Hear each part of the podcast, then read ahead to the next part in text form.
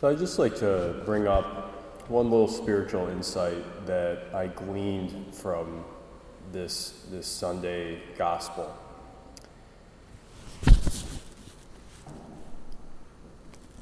So we have this beginning where Jesus starts off by healing Peter's Peter's mother-in-law. And following this this curing of her from her fever, it seems as though he preserved her life. He goes on to heal and, and take care of many, many others. And so we hear that after sunset, they brought to him all who were ill or possessed by demons. The whole town was gathered at the door. The whole town. So everybody was there. He cured many who were sick with various diseases, and he drove out many demons, not permitting them to speak because they knew him. Rising very early before dawn, he left and went off to a deserted place where he prayed. Simon and those who were with him pursued him, and on finding him said, Everyone's looking for you. Now, this is, this is the interesting response of Jesus that doesn't make as much sense when you look at it uh, a few times. He told them, Let us go to the nearby villages that I may preach there also. For this purpose I have come. And so Jesus seems to be avoiding his pursuit by the people in the town. He, he is not interested in more miracles, he is not interested in more physical healing. And he says that the reason that he has come is that he might preach. For this purpose I have come.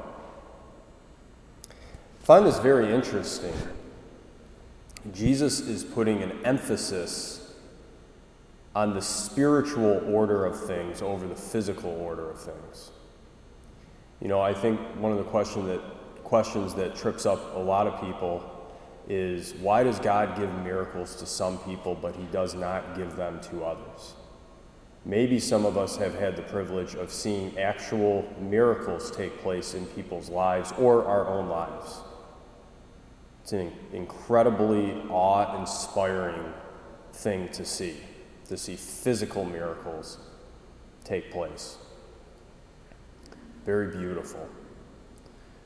But why does God cure some people and not all people? You know, I see this with the sacrament of anointing of the sick. Sometimes it has, it seems to have, on more rare occasions, it seems to have a, a very pronounced, obvious effect on the person being anointed. But a lot of times it doesn't physically. I think this is because, and, and, and Jesus' response to Simon is, is Jesus is already establishing and trying to make known that he came not to restore the physical order first and foremost. Eventually, he will do that at the end of time. We call that the new creation. And that began with the restoration through the resurrection of his own body. We'll all get our bodies back. And the entire created universe, which is fallen, will be restored. We read about this in the book of Revelation. But Jesus did not come to immediately bring restoration to the physical universe. He came first and foremost, his primary concern, because he saw it as the most important, or he sees it as the most important concern, is to bring order to the spiritual world. Less obvious, especially to us as moderns, we are, we are materialists as moderns. And it's hard sometimes to see how important the spiritual life is. It's less obvious. Jesus came to restore the spiritual order. He came for the deeper things, the more important things. And that's why his preaching is so important. His preaching has a power to completely change human beings' lives and the trajectory of their lives. It has a power to take over. What does the Lord say? He quotes the book of Deuteronomy when he's in the desert with Satan. And Satan offers him that, that he says, he offers him the stone and says, Turn this into a piece of bread. He says, Man does not live by bread alone, but by every word that proceeds forth from the mouth of God.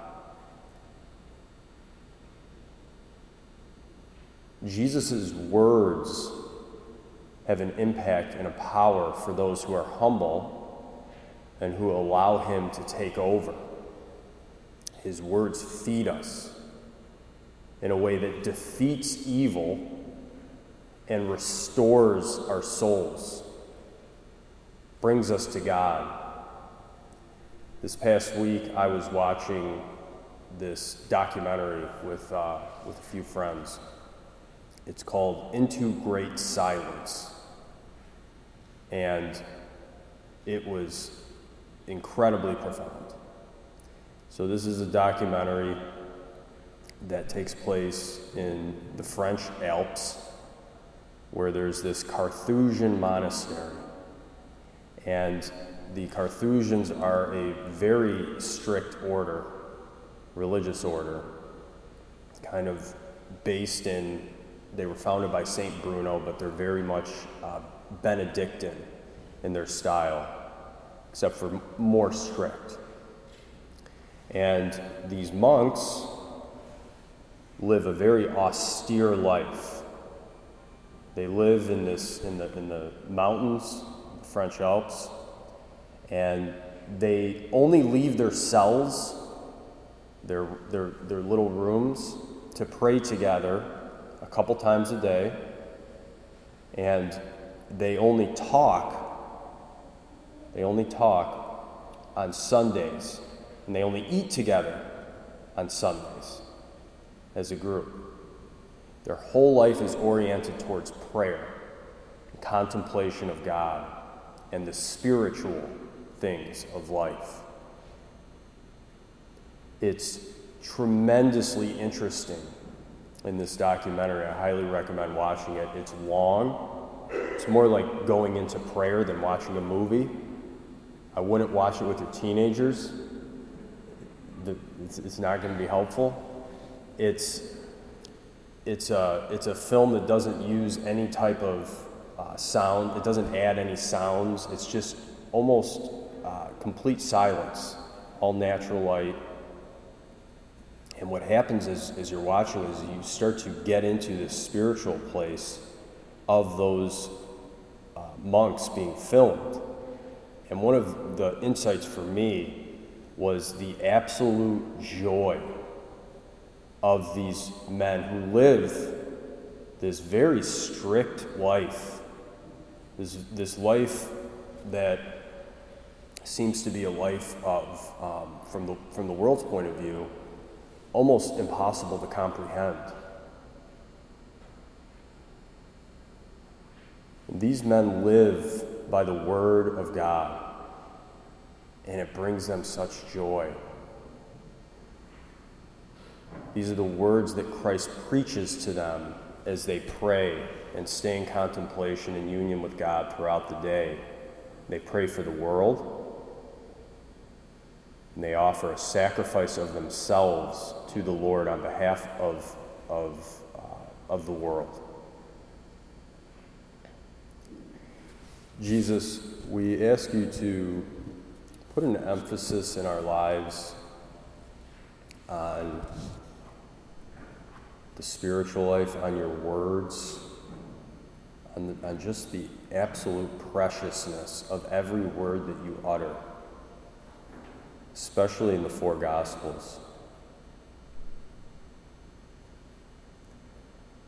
Help us to be in the midst of our activity, our busyness, contemplative. Help us to be contemplative. Help us to receive these words, Lord, from the scripture and let them seize our souls. Give us the strength to make time for silence and for the reception of your preaching to our hearts. Give us a good word, Lord. Give us a good word that will sustain our being. Give us strength, defeat evil in our own souls, heal us, and bring us joy. We ask this through your holy name, Lord Jesus. Amen.